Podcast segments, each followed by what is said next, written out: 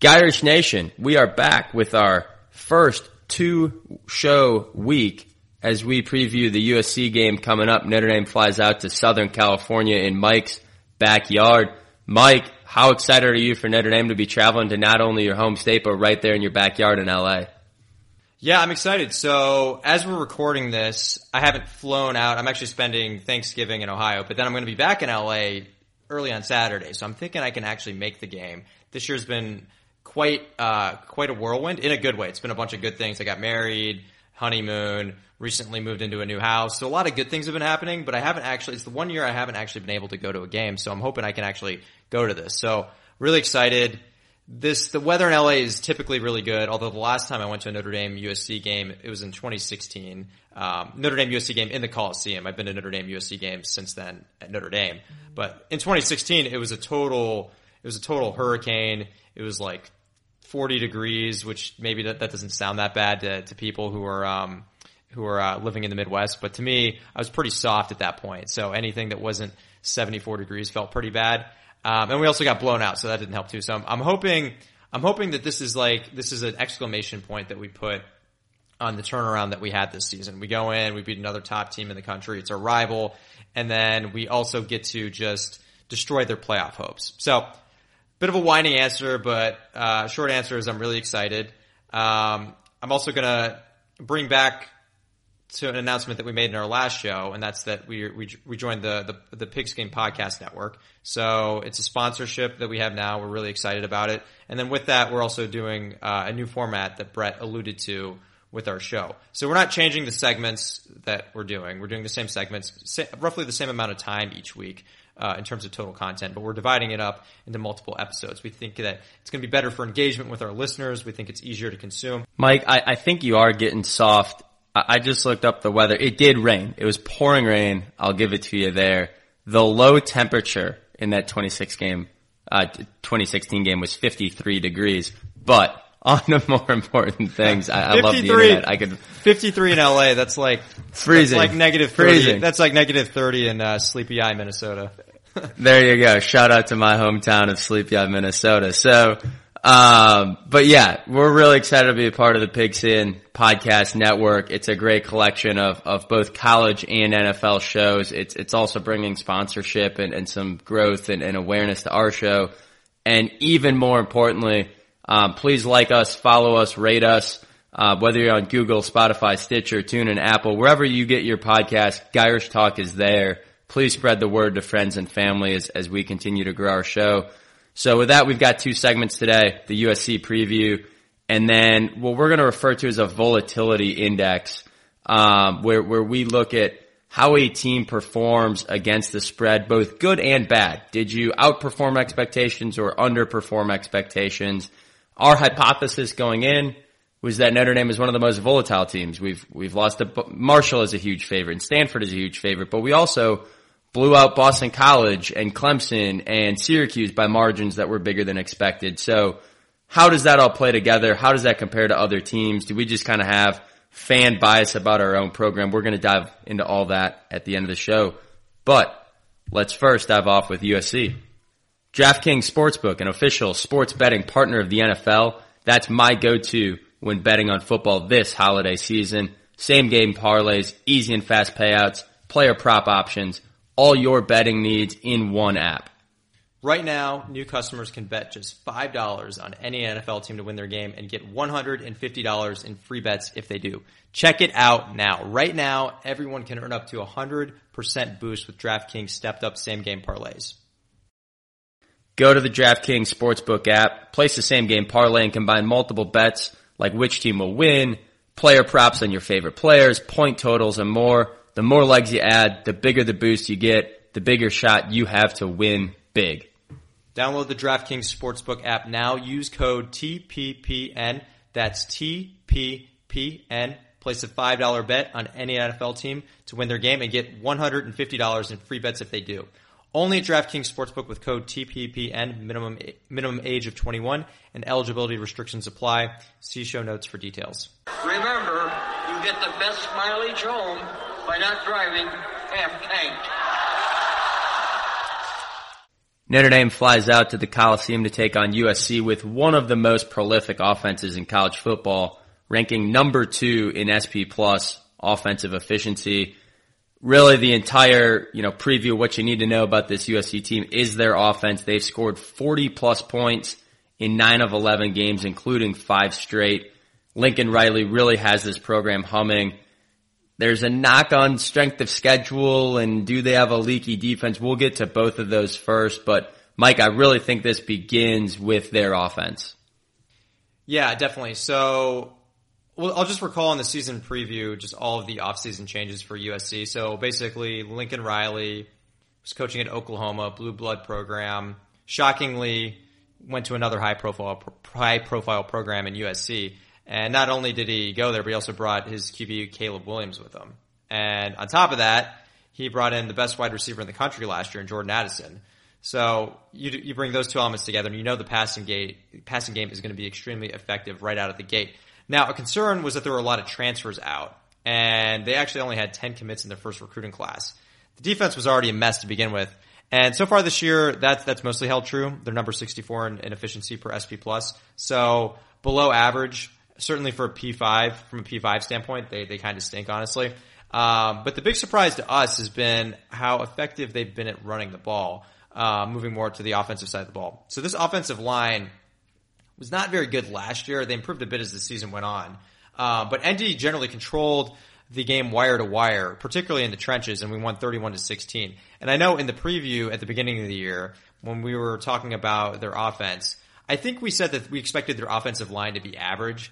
But right now they're ranking number th- number uh, number three in the country in line yards, uh, which is which is excep- exceptional, and they're they're commonly cited this year as one of the best offensive lines in all of college football. The running game has really taken off. Not a surprise if your offensive line is performing well, your running game is probably going to be right there with it. Travis Dye has uh, 900 yards. He transferred from Oregon. Two others have nearly 500 yards. Dye is getting nearly six yards a carry. Not quite Reggie Bush numbers. I want to say Reggie Bush in his Heisman Trophy season. I want to say he was at eight or nine. Six yards per carry. That's that's really high. Yeah, we were long term thinking Lincoln Riley was going to be a really great fit at USC. We knew he was bringing in a lot of talent, and I think we thought the passing game would be there. I thought we we thought the defense would kind of stink. And to your point, the running game has been the big surprise. So Lincoln Riley really getting this offense humming so quickly in year one of his tenure at USC is really impressive. And he's doing it with a Heisman candidate in Caleb Williams. And look, Hendon Hooker, probably the favorite for the Heisman. If you asked me a couple weeks ago, he just tore his ACL. He's still going to be in the conversation. He's, you know, really ultimately going to be playing in 11 of 12 games. Drake Maye put up a dud against Georgia Tech, plus some freshman bias probably working against him kind of feels like it's down to Caleb Williams and CJ Stroud. And I, I think it's probably leaning CJ Stroud. But I say all that Notre Dame's now played three of those four quarterbacks this year in Drake Maye, Caleb Williams, and CJ Stroud. Those four are my bets at least to be the, you know, candidates or finalists for the Heisman. And Williams is right there with these guys. He's number 11 overall in pro football focus grades for quarterbacks. He has 33 touchdowns. That's third in the country, just two behind CJ Stroud highly accurate passer, uh, 75% adjusted completion rate is fourth. Um, two of the guys he trails are CJ Stroud and Drake Maye. And he's only thrown three interceptions on the year, so an 11 to 1 touchdown to interception ratio. Very accurate guy, mobile, elusive. I think he's one of the best quarterbacks easily right there with CJ Stroud and Drake Maye. So another great challenge for Notre Dame's defense against elite quarterback play. Yeah, it's just another great Lincoln Riley quarterback. It's it's pretty exceptional what he's been able to do at that position. Caleb Williams clearly clearly just has it. Uh, another element we already mentioned this a bit. I, I, already talked about this some, but surrounded by weapons too. We, we talked about Dye. Uh, he's doing really well in the rushing game this year. Jordan Addison down a bit by his standards, fifteen hundred yards and uh, seventeen touchdowns a year ago, which are those are those are some eye popping stats. This year, seven hundred and sixty five yards and eight touchdowns this year uh, 51 catches on 67 targets or 76% completion. But they have balance. Five receivers have over 300 yards. For context, Notre Dame, our passing game has been pretty shaky at times. We just have one in in in, uh, in Styles, and Styles has uh, been a bit inconsistent so far this year. A lot of drop passes. So we're seeing what an offense with truly elite skill position players looks like with USC. Um, I don't know if they're the best offense that we've faced this. I, you know what? I, am gonna I'm gonna take that back. I think they probably they, I think they are the best offense that we've we've faced this year. I mean, you, you talked about this a, a, little bit already, Brett, but Drake Maye is a freshman, clearly not at the same level as, as Caleb Williams. BYU, we thought that was a game that we pegged as potentially uh, a team that would have a good offense, just like an experienced team. Maybe they don't have all the blue chip recruits, but they they're just a team that uh, relies on their their veteran leadership and, and, and gets the job done. Ohio State, they're clearly the best. They, are clearly the best case uh, outside of USC for the the best offense that we faced all year. But it was week one. I think Ohio State would. I think they would admit that it wasn't their best game offensively. Jaxon Smith uh, he was hurt for most of the game, so that that also affected things. If you look at the if you look at the hard stats, the advanced stats, Ohio State is actually uh, number four in SP plus. We already USC is higher; they're number two. So based on that, USC is actually per the advanced stats a better offense. And USC only. Yes. Oh, go ahead, Brett. No, I was just going to say, and you know, certainly, like you mentioned the injuries. Who would I rather play right now, at least on offense? Forget defense, Ohio State or USC. I'd rather play Ohio State because right now they're down their top two running backs. But if you said what two teams were perfectly healthy, um, I'd say probably Ohio State. But if you now think about like Tennessee's quarterback, Hendon Hooker is hurt. Ohio State is down their top two running backs, and it's a little unclear if they'll be back for the Michigan game. USC is the healthiest elite offense out there. So at least when you look at the guys available to go on the field in November on the road, this is the toughest possible offensive matchup you could have. And so the question is, how does Notre Dame's defense match up against that? Because Notre Dame in our own right has a really good defense. And I think it's strength on strength. Um, where I think Notre Dame actually matches up pretty darn well we talked about how UNC and BYU were dominant pass teams, but they were really one dimensional in the past. And so we had this big question, could Cam Hart and Jaden Mickey and Benjamin Morrison and TaRiq Bracy and Clarence Lewis, could those guys kind of hold up if cornerback was our weakest position? Ohio State and Clemson, they were probably better examples of more balanced offenses that, you know, flourish when the pass game gets going, but really balanced with good run attacks too. That's what USC is. Now, they're a better version of what Clemson was. But even Ohio State, we held the 21 points in a hostile environment on the road. And so USC definitely a pass first team, but with a lot of balance. And so where they've been able to exploit teams is if they find a weakness, they will attack it again and again and again and again. And I think if you'd asked me about this matchup two months ago, how I would have felt that I would have said, gosh, Clarence Lewis isn't playing very well. There's true freshmen and Jaden Mickey and Benjamin Morrison behind them. Like other than Cam Hart, that's just kind of our weakest position group is, is in the secondary. They have proven us wrong time and time again. Benjamin Morrison has emerged as, as one of the best players on this team. And so I think, you know, Notre Dame can really match up well in this game. And to me, the one stat that I'm actually watching for the most is going to be havoc. Uh, USC is fourth in havoc allowed. So Caleb Williams just doesn't take sacks. He doesn't turn the ball over. He's a big body. He's hard to break down. They really keep moving the chains forward and just don't have negative plays. Notre Dame's defense is 15th in generating disruptive havoc plays. So I think when USC has the ball, it's just a question, can we disrupt them? They will get their points. They are going to have explosive drives like Caleb Williams and Jordan Addison, Travis that they are gonna get theirs but can we do enough disruption, whether that's a turnover, whether it's a tackle for loss? Can we just keep them off schedule? But overall, I like this matchup for our defense considering how good of an offense they're going up against. Yeah, definitely. I think it's I think it's going to be a really interesting test, and I think I think it's a test that we could actually do really well. And I'm with you 100. percent I think our secondary has certainly exceeded expectation. Benjamin Morrison, we, we've talked about this already, but he uh, we didn't uh, the, the, first show of the week, but has really come along. Is looks like a star in the making. And I think if we're fully healthy, I think Cam Hart's a little banged up. Brandon Joseph still he's still tech, I think he's maybe he's probable now. I imagine both those guys are probably going to be good to go. But assuming uh, assuming that they are good to go, I think that that uh, we should be in pretty good shape on the secondary. Now, moving to the other side of the ball, USC exceptional offense, maybe the best in the country right now, just given considerations for injured players for other teams, but they're very mediocre on defense. And this, this is something that we expected coming into this year. And this is something that's actually, whereas we thought that their offense could be elite and they have been elite. Um, although the surprise there was that the offensive line has done so well. The defense has pretty much been what we expected. We we thought that they would kind of be uh, a bad P5 team when it comes to that, uh, average in the, in the, entire scope of college football. And uh, that's that's that's pretty much exactly where they're at. So they gave up 45 to UCLA, 35 to Cal, 37 to Arizona, 43 to Utah. Uh, 34, 35, and importantly, in terms of just recent performance, 35 or more in four of their last five. Moving to some of the important advanced stats, success rate's a really important one. They're 112th in success rate allowed.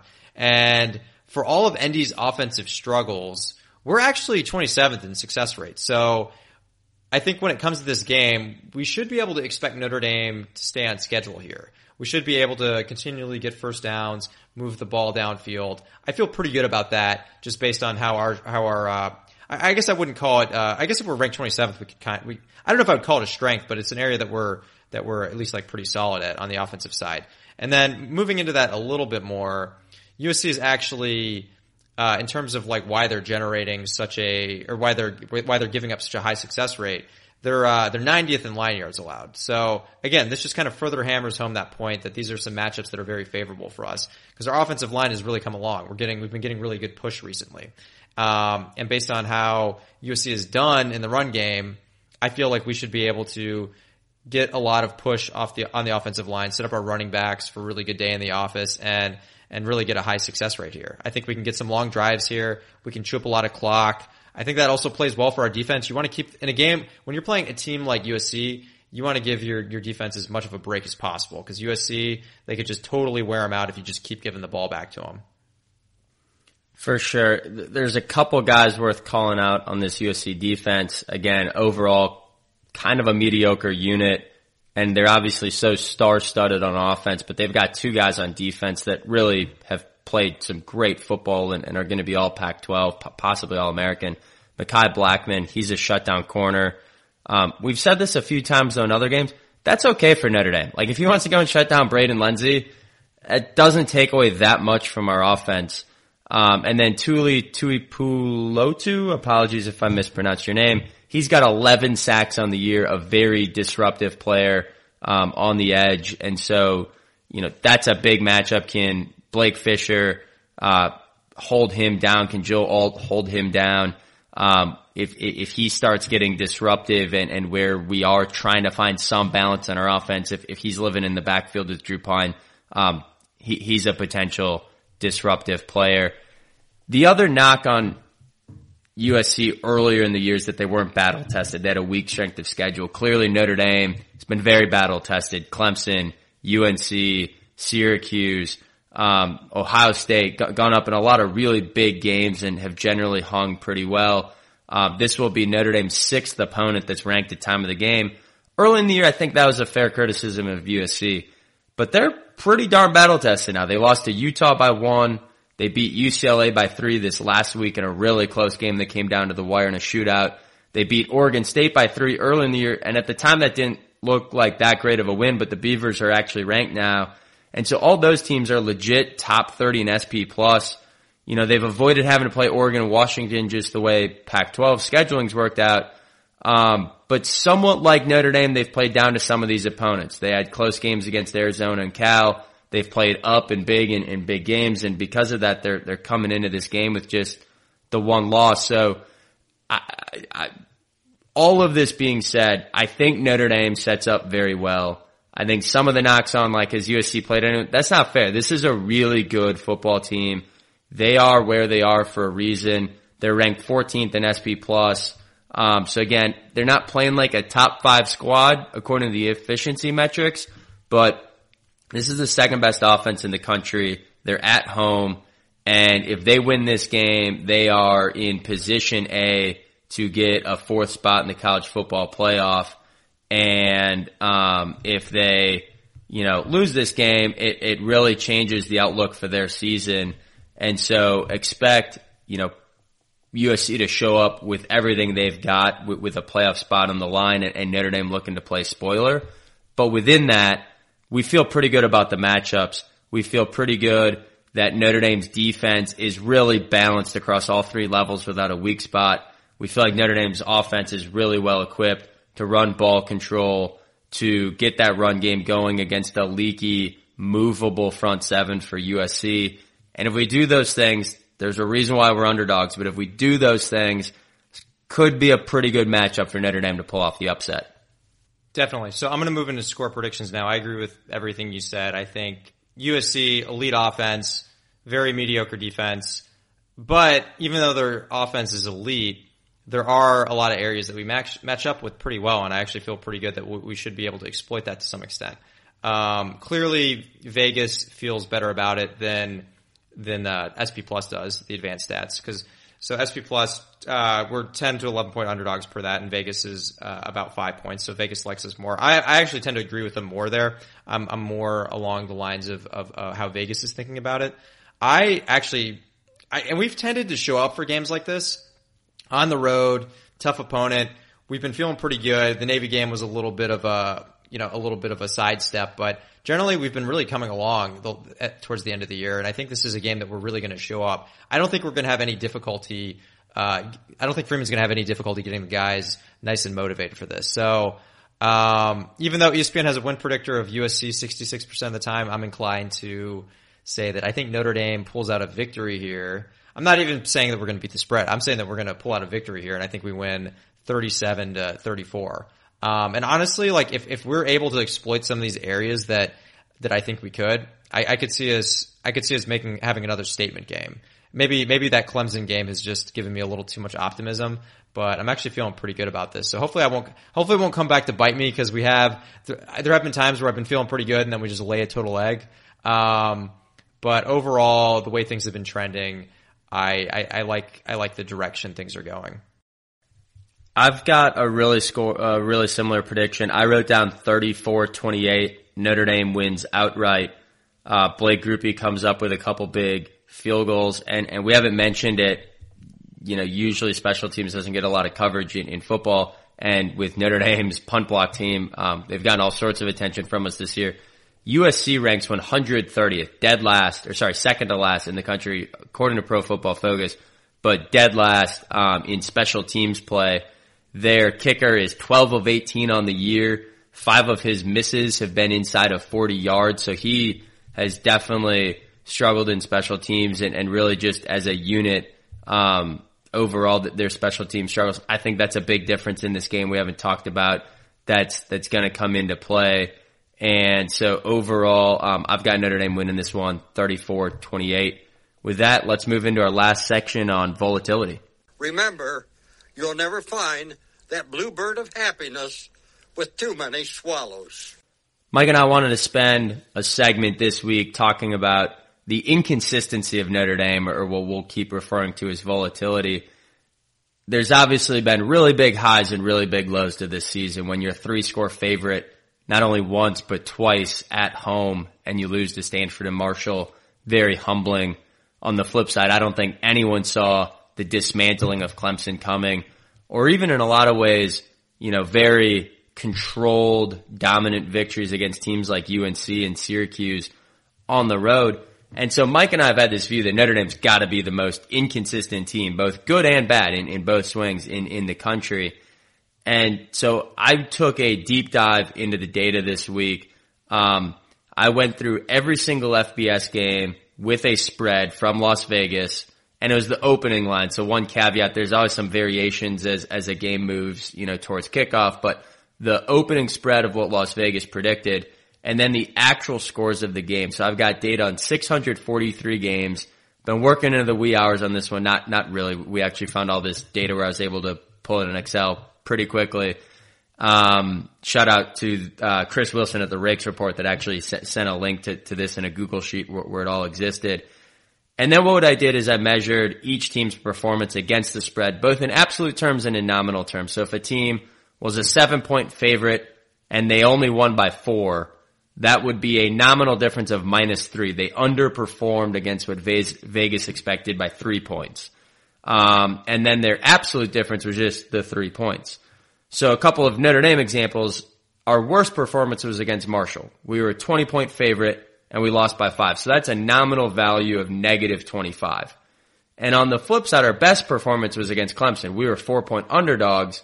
We won by 25. So that was actually plus 25 nominal value. So in both Clemson and Marshall, we varied from what Las Vegas expected by 25 points. One of those in the bad direction, one of those in the good direction.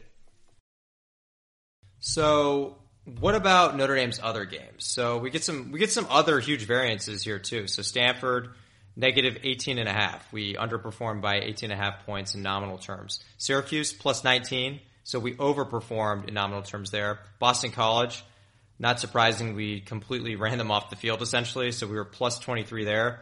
Navy, not one of our better performances. We underperformed negative 14 in nominal terms. UNC, one of our better performances, plus 12. But there were some close ones too. So Ohio State, we overperformed by six and a half. Cal, negative three and a half. BYU plus four, and then UNLV negative one. So let's start with nominal performance. Basically, how have you performed against the spread overall? So Notre Dame is actually, when you when you look at all this, we're actually plus two and a half, which is uh, in the scope of the entire country, 31st. Helps when you stink out the gate. So that, that's some context we got to mention here is that if you're really bad out of the gate, Vegas is gonna they're gonna react and lower expectations, and then and then you can outperform as you continue to as you improve, and that's and that's actually what's happened to us uh, in the last few weeks. So we had big we kind of lowered expectations, then we had some big time performances against Syracuse, Clemson, and Boston College that exceeded expectations by 19 or more points, and then you throw in UNC and Ohio State where we also exceeded too. So the good overall actually outweighs Marshall, Cal, and Stanford. Those games were brutal, but again, we also have to mention that those games lowered what Vegas expected us to do moving forward for the rest of the year. Now, and, and to be clear, that that just means you know we outperform by two and a half points on average in a game versus Vegas, right? Like that's not to say whatever expectation we as fans have or, or the coaches have or, or, the players have, but relative to Vegas, you know, we're now six and five against the spread, but net overall have, have outperformed the spread throughout the season. And if you think about other teams who are the best against the spread, no surprise that you're going to see teams that have sort of been the Cinderellas of the season. Duke, Kansas State, TCU, th- those are the top three teams against the spread, outperforming by an average of nine to 10 points per game. Um, really big jump. Um, shout out Mike Elko at Duke, former defensive coordinator.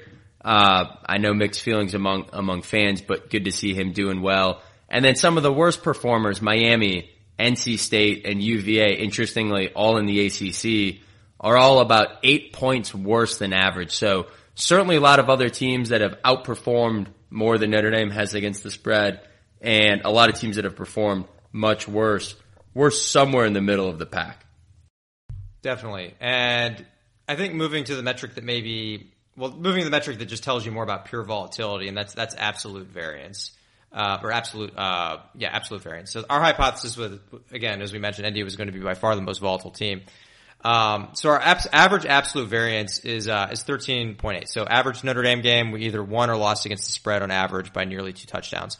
To me, that actually seemed quite large. But actually, if you run the math for every team, it ranks 36 in terms of absolute performance or what we'll refer to as volatility here. The highest Florida International average variance of 23.3 points. They, uh, I'll just give a couple data points here to kind of frame. So they lost to Western Kentucky by 73 points as a 28 and a half point favorite. So that's, uh, negative. So that's, uh, 44.5. They also beat New Mexico State by 14 as a 15 point underdog. So plus 29.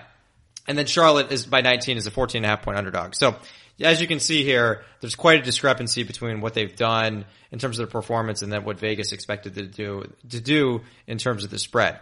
And I, I think one theme that we noticed here is that the 10 most volatile teams are all group of five, which wasn't, once I saw that, that actually made a lot of sense to me. When you look at these, a lot of these group of five teams, certainly there are a few that get some more, more attention, a team like Cincinnati if they're having a good year, but generally there's just less data, less viewership, more transfers.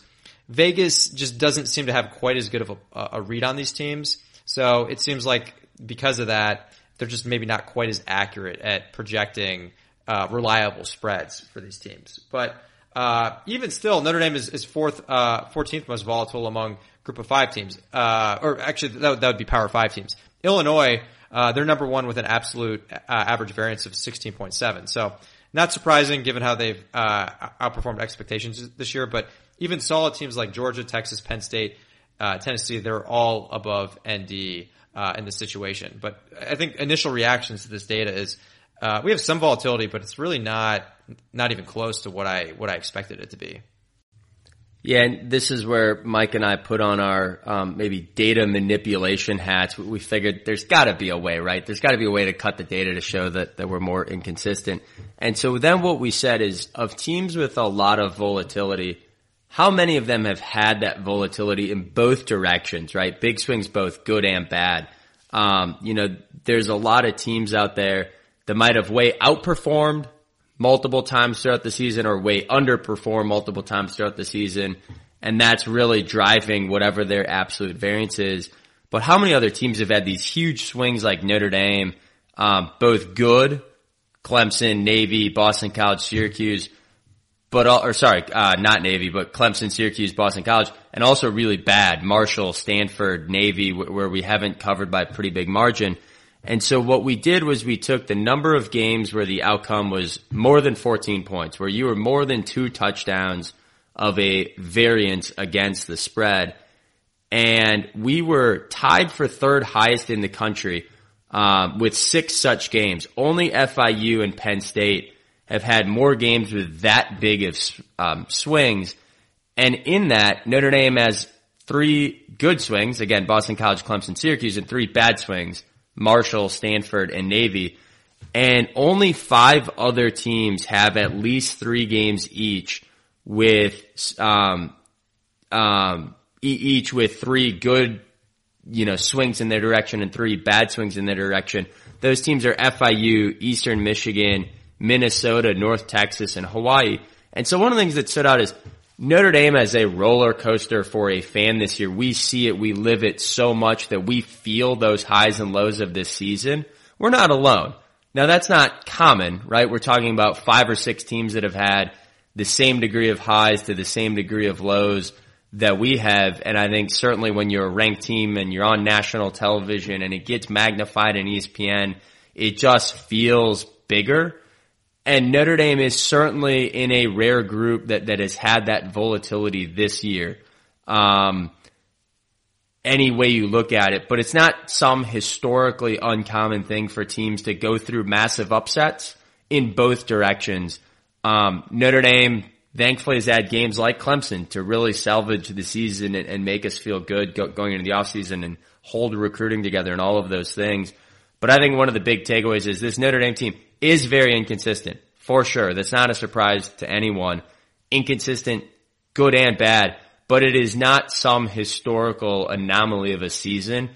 Even within this own college football season, it's not a historical anomaly compared to volatility that other teams have experienced. Definitely. And I think that was our, our impression going into this. I think we expected to find some sort of big historical trend.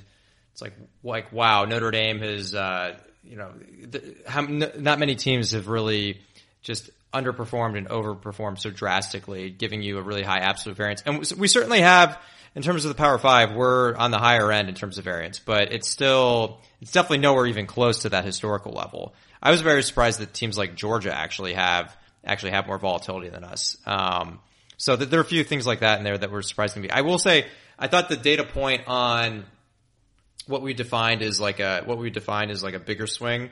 We have we have more of those. We tend to have more of those than most teams. Although it's still it's not like anything historical. But uh, my one takeaway for me is that we are very consistent at being inconsistent, and that's been a general theme throughout this year.